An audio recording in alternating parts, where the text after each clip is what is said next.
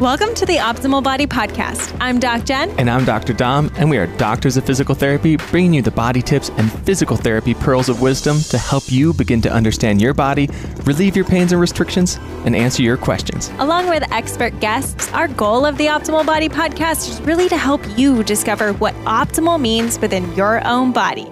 Let's dive in. So, we appreciate you all so, so much. We're giving an exclusive $10 off the Move to Improve challenge with TOB10. So that's the discount code TOB10. And if you come join the challenge, you get the challenge at the early bird discount still. And this is only for our podcast listeners that we're doing this because we just appreciate you coming back, subscribing, learning with us. And in the challenge, you're going to learn so much more. We have over 1,500 people already signed up, ready to move. I've had messages about people who have sciatic pain, constant back issues, almost needing a hip replacement, knee issues. So across the board, we have a lot of people willing to move in order to improve. And that's what this challenge is about 30 days of being led by me full instructional videos. So don't miss out on this opportunity. Again, use code TOB10 to get the $10 off. And we're so excited to move with you. Dr. Emily, thank you so much for taking the time to speak with us. You are the first podiatrist that we're having on the podcast, and I'm really excited because I know there's a lot of people who have gone through possible other podiatrists and gotten information. And, and we're just really excited to have you maybe come from a very different perspective. I mean, I know that you've been in the fitness industry and you have written books and you have products. So I'm so honestly very excited to dive into all of that course. Thank you so much. And I'm honored to be the first podiatrist. I'm kind of shocked based on how much we talk about feet. Like we're not we doing we're not doing our due diligence, Jen. I what know. the heck? Um, so first and foremost, eh, you have listed kind of in, of course, the most official place where you list what you are and who you know, who you are and what you do in your Instagram bio that you're a functional podiatrist. Can you just explain a little bit to me what that means and how that might differ from a standard podiatrist? Yeah, so I take great pride in calling myself a functional podiatrist, which means that I'm looking at the body from an integrated perspective, which mm. might be very different than the listener's experiences with other podiatrists or what they associate with what a podiatrist would do and believe in just pushing supportive shoes and orthotics and they never even watch the patient move. Mm. And as a functional podiatrist, I'm everything anti that or the opposite that I actually get a lot of my patients out of their orthotics. I recommend minimal footwear, barefoot stimulation, and I'm doing gait assessments on every single patient.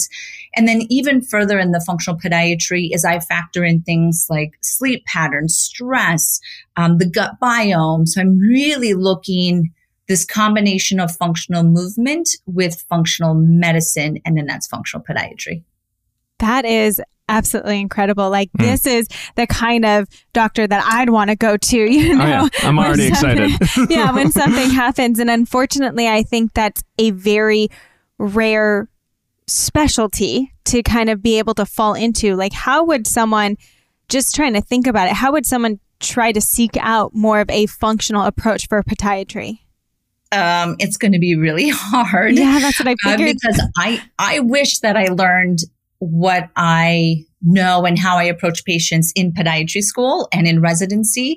But unfortunately, I didn't. So mm. it was mm. everything that I did outside of my medical degree and residency that shaped how I approach patients. And to me, one of the most important things that I did is that I went back to school after medical school and I got my master's in human movement. And that really opened up my perspective. And then I take a lot of trainings that probably both of you have taken as far as like breath work and pelvic work and mm. fascia and all of that. Um, I'm also um, doing a fellowship in functional medicine and anti-aging medicine so that mm. I can really shape this specialty that is really not that big.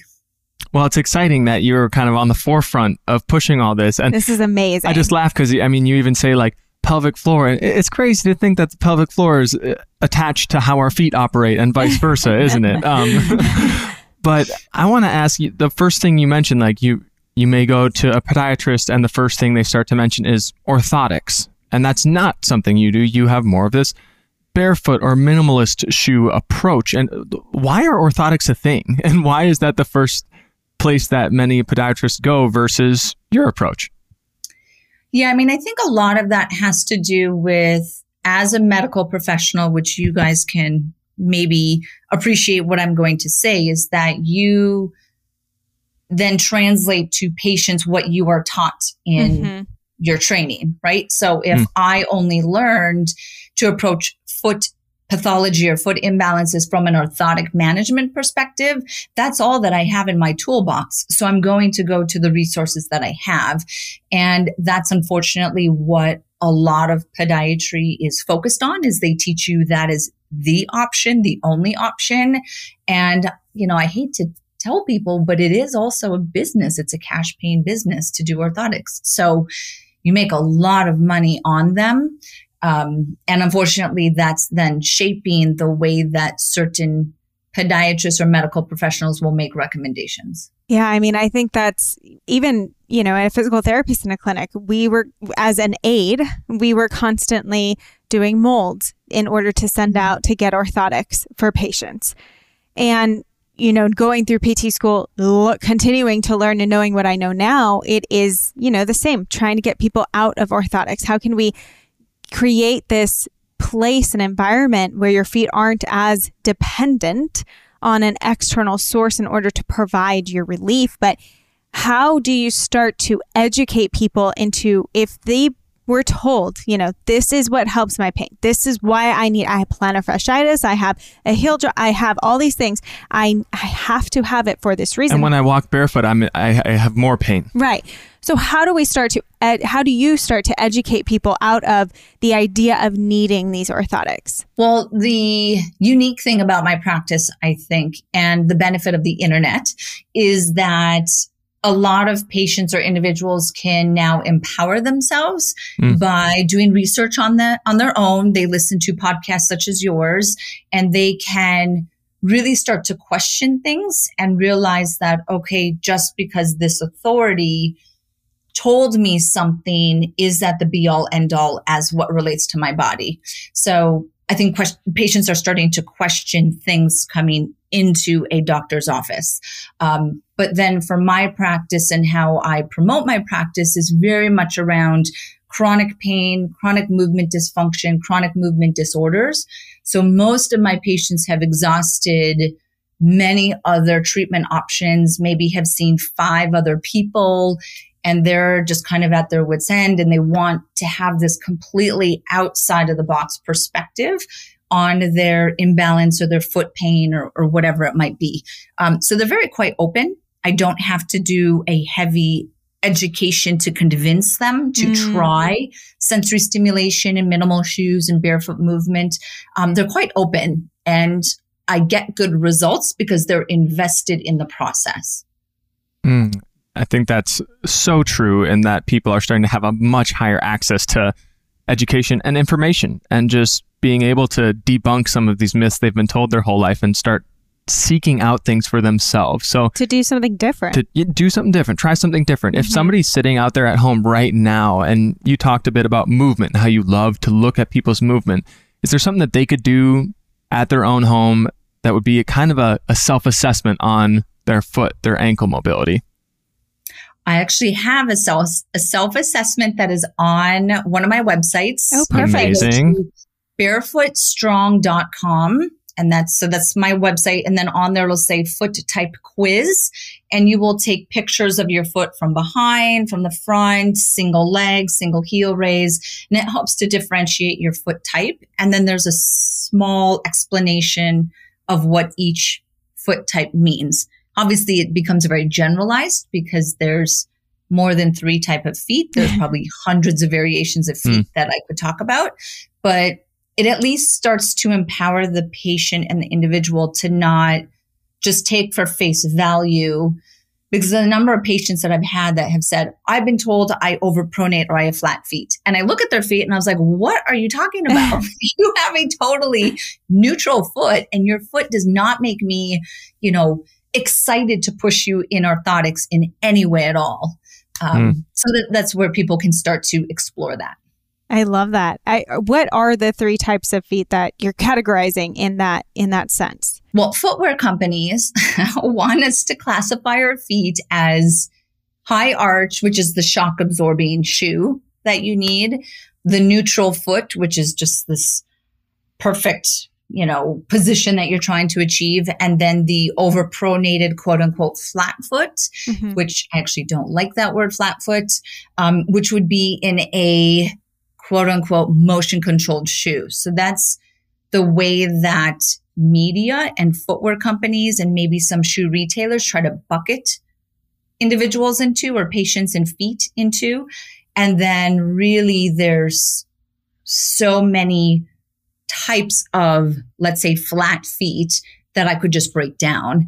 But that's, that's generally how people will start to think of it is flat feet, high arch, neutral or overpronated. I'm too mobile, neutrals in the middle, high arch. I'm too rigid. Mm. That's the scale that we're kind of moving along. Mm-hmm. Mm. So why is it that you say you would want to kick, no pun intended, kick the term flat foot? I mean, because it doesn't really tell me anything. So when I teach other professionals to classify foot types and they'll use that word flat feet, that's not telling me is there an overpronation or rotational deformity that's happening mm-hmm. because that's actually what is causing impact elsewhere in the body is the rotation of pronation the collapse inward um, for the listeners where some people can have a flat foot which is a pancake foot and there's absolutely no impact upward in the chain those are two completely different types of flat feet if you're using that word and then some people's will be flexible, some will be rigid, some will be because of ligament laxity, some will be because of strength. So we need to have further classification under it so that it tells me or it'll shape how I approach that foot from a functional perspective. Hmm. Well, I think that's everything. And, and the reason why you're doing a gait assessment, you're looking at the way a person is moving. Because if we're just looking at feet on a table or let's just stand in place, you know, that doesn't tell me anything functionally how your body is responding and what muscles are actually activating and what do we need to be looking at, at you know, that carries from the feet up the chain. So I think that you're doing such a wonderful job in not only being able to take out the norm but you're you're now being able to translate this into what people can understand and start to learn when they come either to your website or to see you in person. Okay, so if this podcast and all the knowledge that Dr. Emily is dropping hasn't convinced you yet that you need to get your hands on and feet in a pair of Vivo barefoot shoes, I don't know what will. So if you want to get some, go to the link in the show notes and use code TOB15 for 15% off your pair and start being able to take advantage of all of these amazing things that Dr. Emily is talking about. There's been a code change. Use code OPTIMAL now at checkout to get that 15% off. The code is OPTIMAL. And she's got more tidbits coming, so let's get back to the interview.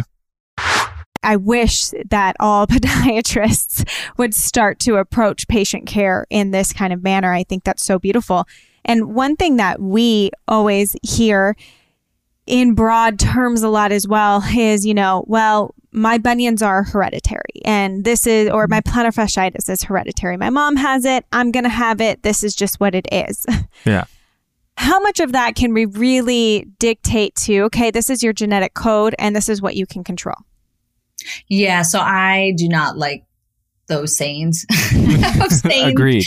oh, you know, these, these bunions are genetic. And it's like, they're really not genetic because there's nowhere on your DNA imprinted, you know, the code for a bunion. Like that's just, that's not genetic. That's, that's actually a misuse of the term. Mm. But what is actually hereditary, you could say, or a characteristic that you do get from your parents or your grandparents is your connective tissue integrity. Mm. So if someone has let's go to the extreme of Ehlers-Danlos. So for any of the listeners, that's people who are really flexible. And when you think of like a contortionist, someone who's extremely flexible has something unusual with their connective tissue flexibility that's beyond the scale of, you know, expected.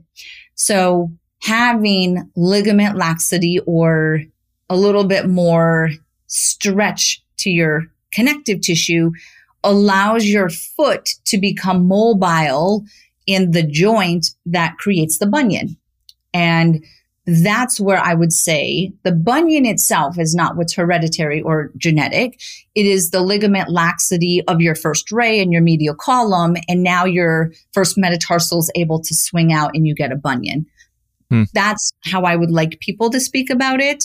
But then again, even at that, if you have a ligament laxity and you focus on intrinsic foot strengthening and you keep your glutes strong, or maybe you use an orthotic, maybe, I don't know, I put it out there, then you don't necessarily have to get the bunion.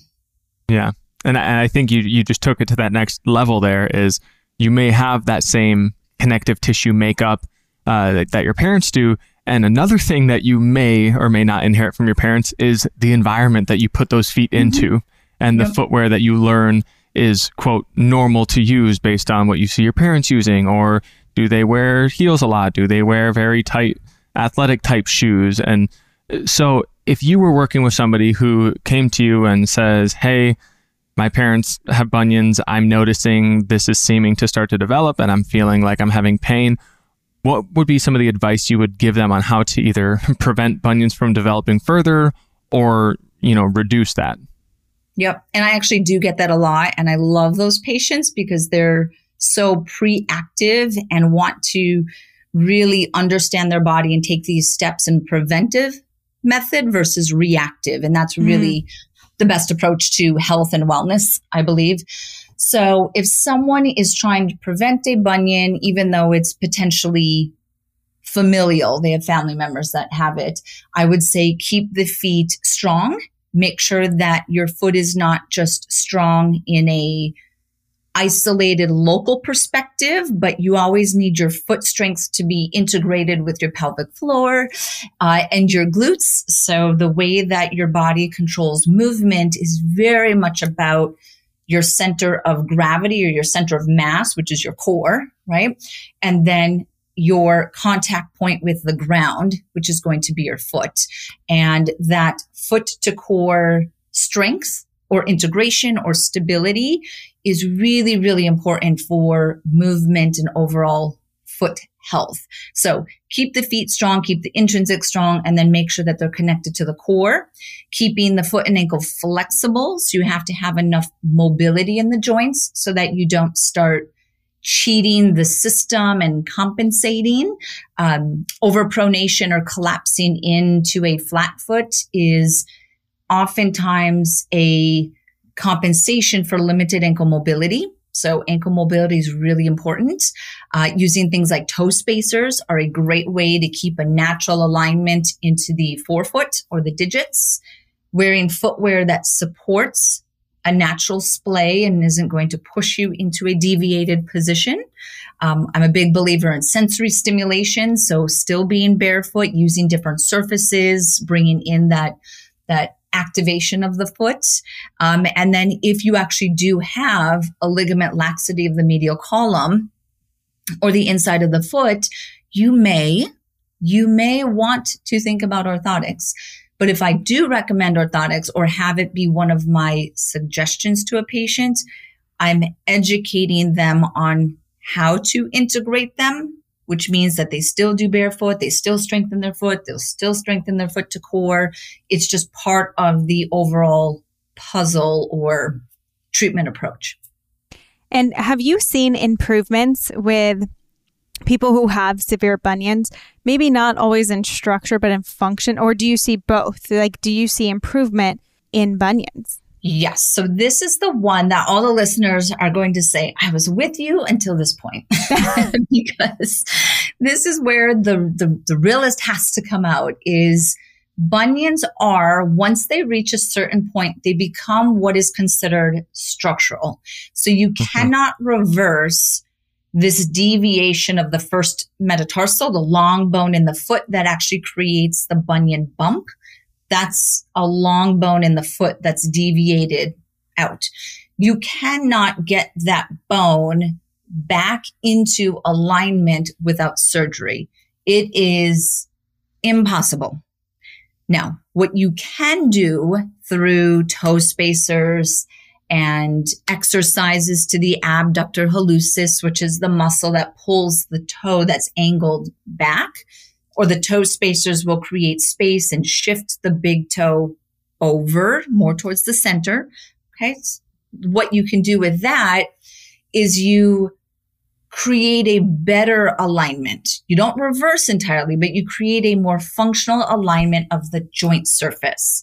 And then clinically, it'll oftentimes look like the bunion is less. But if I looked at an x-ray, the angle that that metatarsal swung out has probably not changed. So that is just one part that I'm very vocal or passionate about making sure people understand the reality of bunions. And there are some people on the internet that say that they can cure your bunion mm-hmm. and reverse your bunion. Mm-hmm. And I don't like to use naivety of a patient or someone who doesn't fully understand that to try to sell them a product or make money off of them. Um, so I just want that full transparency for the listeners on bunions. So incredibly key and important for people to understand. Um, and I had talked about before too. You know, my my mom has bunions, and then she started. She actually listens to our podcast, which is cool. and she started picking up some of these exercises that we were talking about, and her pain and irritation of the bunion went away. Now, did the bunion completely heal? No. Or the structure, what you're talking about. However, the function and now she's in barefoot shoes and she's you know it just it's such a beautiful thing to be like oh my god she did three of the exercises regularly that i talk about. And all of a sudden she's yeah. already starting to feel a difference. I mean it's it's mm-hmm. amazing. And she's well into her 60s which is the age where people start to get the attitude of well it's not going to change now yeah. you know? Yeah. I'm way too far gone to to make any difference. And so I, I really like that you brought that up. And that if you're working on these toe spacers and working on these you know, functional active foot exercises, it can appear that the bump isn't as big because your big toe might not be angled as far inward. and so I do think that there's value to that too. A lot of people will get the symptoms to go away, is what a lot of people are looking for, but you may also start to be able to appreciate the aesthetic of your foot more once you become more aware of it. And you've been mentioning toe spacers a few times. I know that you have your Naboso technologies that include some toe spacers. Could you talk about that a little bit as well? And the the sensory aspect of what some of these technologies can do, because I know earlier you mentioned different sensory integration. Yeah. So with the toe spacers at Naboso, we sell toe spacers. Um, this is one where initially people who are not familiar with them will say, Oh, like when you get the pedicure and they put something in your toes, Yes, kind of, but these are something that you can slide onto the foot. They create a space between every toe. You wear them on your feet and you can walk around. You can use them when working out. You can wear them in your shoes. You can wear them just around the house. So they're quite um, diverse in how you can integrate them into your functional lifestyle. But the benefit of a toe spacer is that it stretches the small muscles in the front of the foot creates a good splinting effect to all of the digits. So if any of the listeners have hammer toes or they their toes are contracting in and pulling in, toe spacers are great for that as well. Of course, we mentioned the bunion, so it'll deviate the bunion out a little bit for better joint alignment. And then here's a really cool benefit that not a lot of people are familiar with is that your plantar fascia, which runs from your heel, it goes all the way into each toe. So when you use toe spacers, it's actually a plantar fascia stretch, which is great for people who might have plantar fasciitis or a little bit of tease of, of heel pain. I will use toe spacers for that as well. Oh, yeah. And then on the Naboso side, which is a company that I launched um, a couple years ago, and it is a sensory product line. All of our products integrate little tiny pyramids across the surface. And we have insoles, socks, release tools, mats, flooring, and everything is built around how important sensory stimulation is to our feet and then the effect that that has on our foot health, our posture, our core strength, our movement. And we just deliver it through all of those different surfaces or products. So, can you explain a little bit more about what exactly you mean by sensory integration and, and using some of these tools to create a different effect? Yes. Yeah, so, by sensory, that would be how we connect to the surfaces that we're standing on. So I'll, talk about sensory with feet. Now, when you are barefoot, obviously you're taking away the shoe, the socks, and you are feeling everything under your feet. If you were on the sand, you would feel each of the different sand granules. If you were on the grass, you would feel the individual grass fibers. So that sensory exploration experience is actually really important to how your brain or your nervous system controls each step that we take. And that could mean stability on one leg. That could mean transfer of energy, reducing falls, improving athletic performance. So when I say sensory foot, it's really about what your foot is feeling underneath it when you stand and you walk and you move. So footwear and unfortunately, minimal footwear too takes away some of that information coming into your feet, which means that your brain is not getting the full picture of what it is standing or moving on. That can affect movement, balance, performance, all of that. So with Naboso, why I created it in the first place was because I was advocating barefoot stimulation, barefoot movement, and then I was like, well, what happens when people get into their shoes? They, there's this immediate disconnect with the ground. How can I get more sensory into the shoe? So I started playing around with texture, textured insoles. Um, and now that, that's where, how it's kind of expanded into flooring and mats and release tools. Um, but just simply stated, the more you can feel under your feet when you stand, walk, move, the better the control of the movement. Does that mean reducing falls? Does that mean improving posture? Does it mean improving athletic performance? It's all of that. And we all need to connect to our feet and how it feels the ground. Mm, I think that's so important. And that was such a great kind of overview of this sensory ability that our feet give us and how much we are muting and dulling that down by, you know, compacting our feet into these tiny little shoe prisons that are the the common underfoot technology that we've created in the footwear industry these days. Um, and I think that that was kind of a great transition into you having written a whole book on barefoot strong. And can you kind of speak a little more to what people would find in this book or what barefoot strong itself, where you came up with that title? Yeah. So a lot of people, when they see the title or think of me as this barefoot advocate, they assume that I mean walking around barefoot all over the city and wherever they go. And that's not what I mean. you could do that. And I support people who do decide to have a fully barefoot lifestyle, but a majority of that, that's not going to resonate with us. So to me, being barefoot strong is someone who appreciates from a lifestyle the importance of foot function and how it integrates with the rest of the body. That means strong feet. That means mobile feet. That means sensory sensitive feet that can feel the ground. It means choosing intelligent footwear such as Vivo Barefoot or Xero shoes or any of the other minimal footwear that's out there.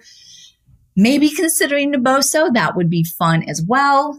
But it's also just this inherent belief that you now have and integrate into your lifestyle.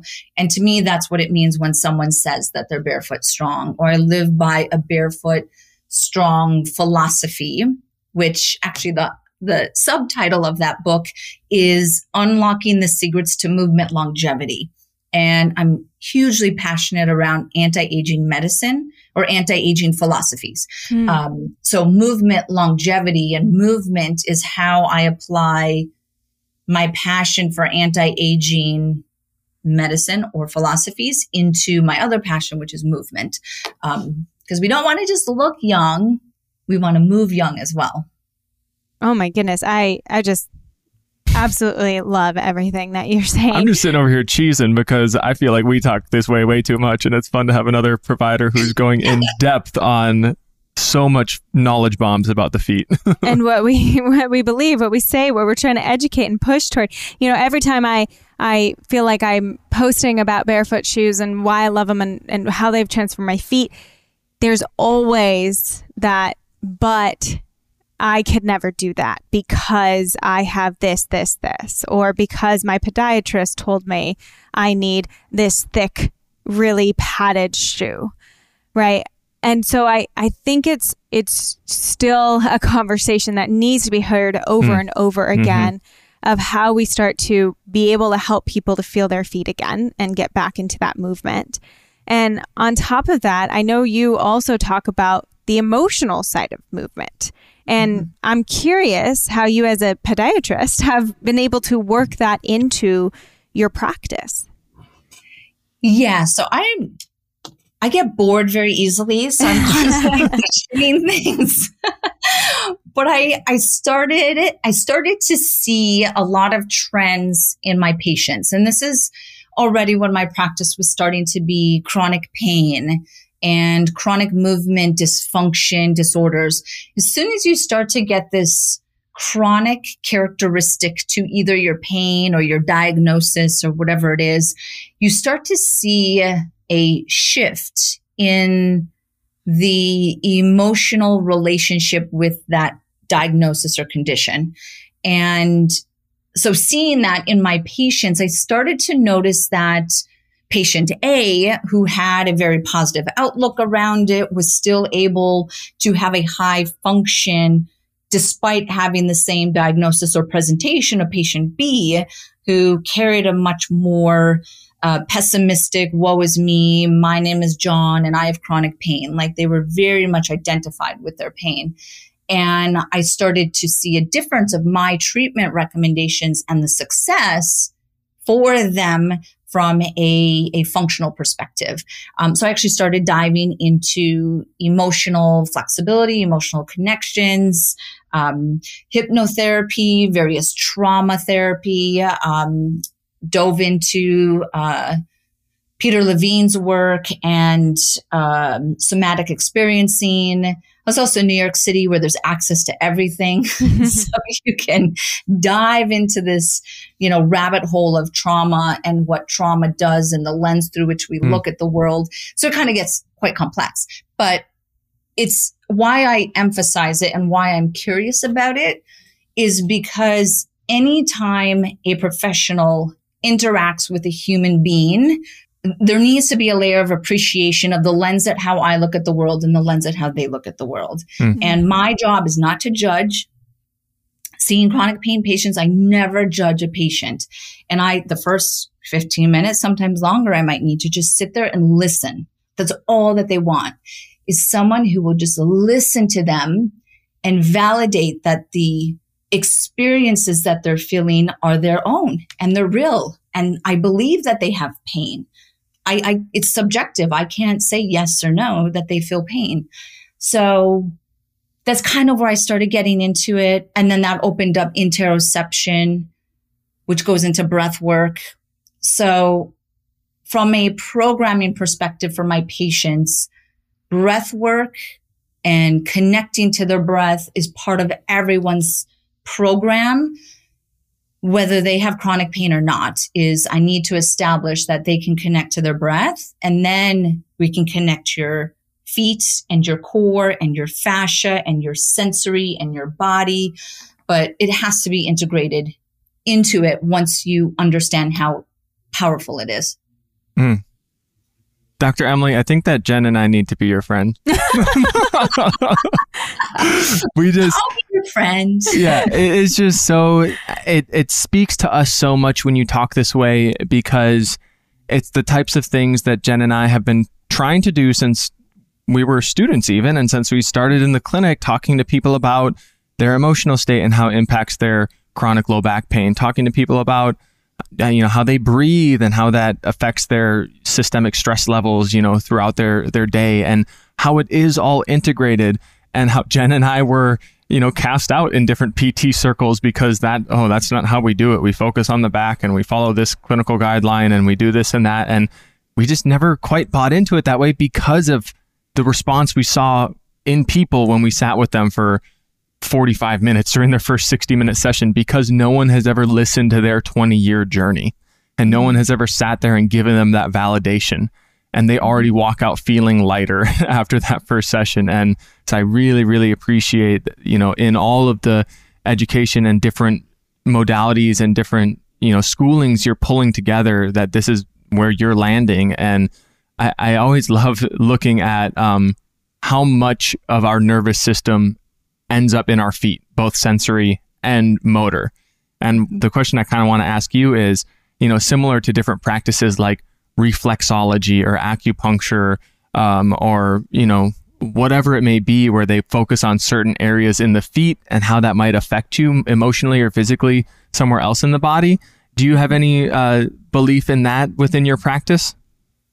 So i do. Um, I, I personally am not trained in acupuncture or acupressure or reflexology However, I've been to many reflexologists, both here in the States and throughout Asia.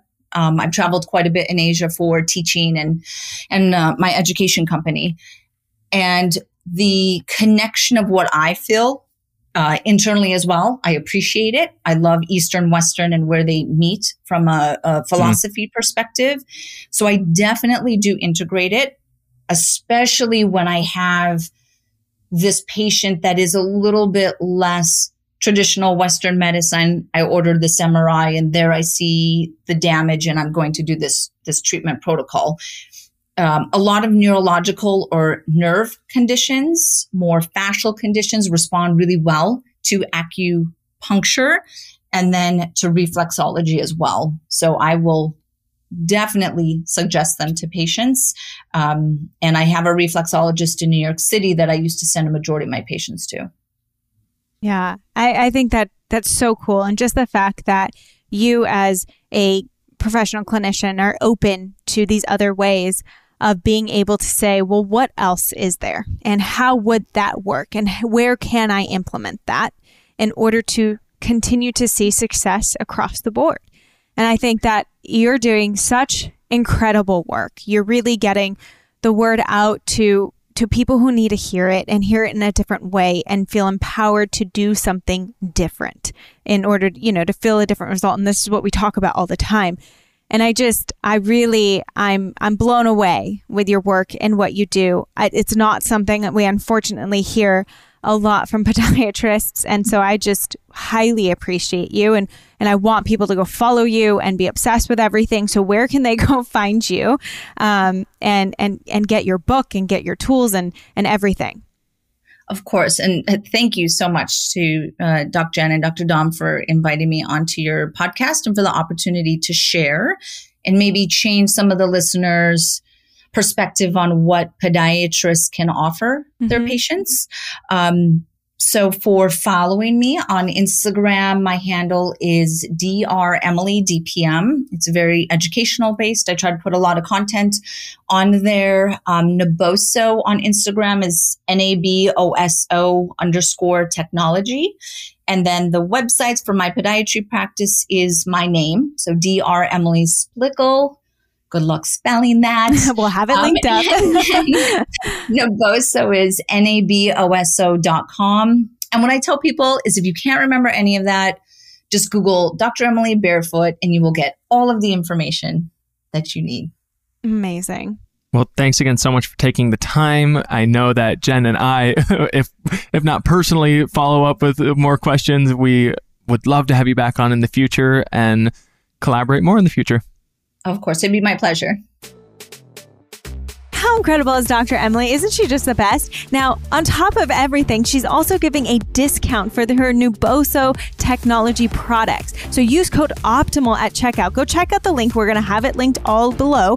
However, go check out her products like the toe spacers, especially if you don't have any yet. Go get some socks, some sensory equipment that she talks about. Use code OPTIMAL. You're going to get a discount. And please, please, if you love this, we want to continue to have more guests just like Dr. Emily who are experts at what they do and bringing new new research and science to be able to help you. So please subscribe if you haven't yet. If you can, leave a rate and review because it just helps us to be able to reach more people and get this information out. We so appreciate you showing up and hope to see you next time.